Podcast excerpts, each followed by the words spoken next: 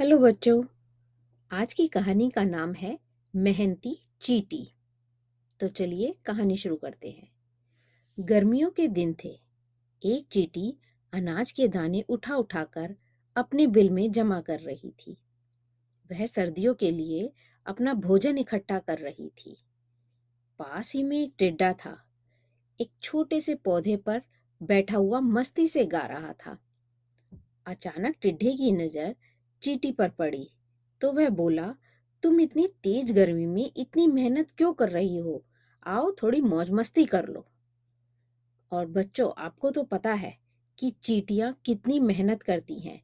वह हमेशा झुंड में काम करती हैं। चीटी बोली, धन्यवाद टिड्ढे भाई, मैं जरा सा भी समय बर्बाद नहीं कर सकती। मैं सर्दियों के लिए भोजन इकट्ठा कर रही हूँ। मैं अगर आज यह काम छोड़ दूँगी तो सर्दियों में भूखी मर जाऊँगी। टिड्डे ने हँसते हुए उस पर कहा, मुझे तुम पर दया आ रही है। तुम्हारे दिल में मौज मस्ती की कोई महत्ता ही नहीं है। पूरी ज़िंदगी बस ऐसे ही काम करते करते निकाल दोगी। वैसे अभी भी सर्दी आने में बहुत समय है, और कल किसने देखा है? तुम कल की चिंता में अपना आज बर्बाद कर रही हो, चीटी। चीटी ने टिड्ढे की बातों पर कोई ध्यान नहीं दिया और वह अपना काम करती रही।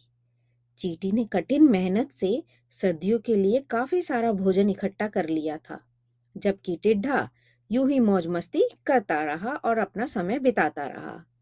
मौसम बदला और सर्दियाँ आ गईं।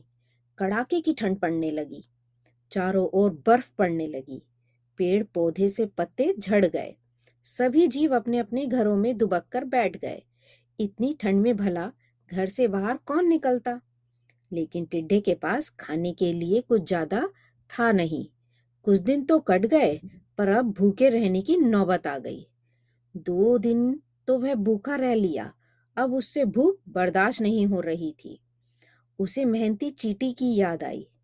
वह चीटी के घर की ओर चल दिया। चीटी के घर पहुंचकर उसने दरवाज़ा खटखटाया।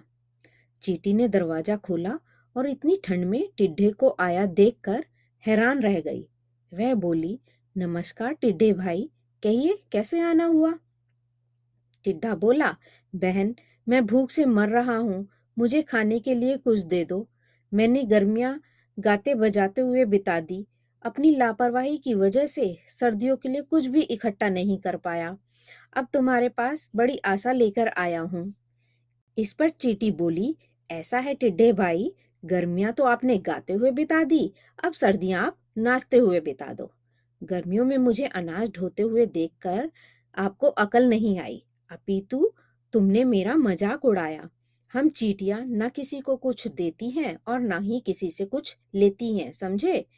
अब जाओ यहाँ से। ऐसा कहकर चीटी ने दरवाज़ा बंद कर दिया। बेचारा टिड्ढा रुआ सा होकर वहाँ से लौट आया और अपने कई मित्रों के पास मदद के लिए गया। सबके आगे गिड़गिड़ाया कि कुछ खाने को दे दो, पर किसी ने उसकी विनती नहीं सुनी। वह भूख से बिलबिलाता हुआ एक दिन मर गया।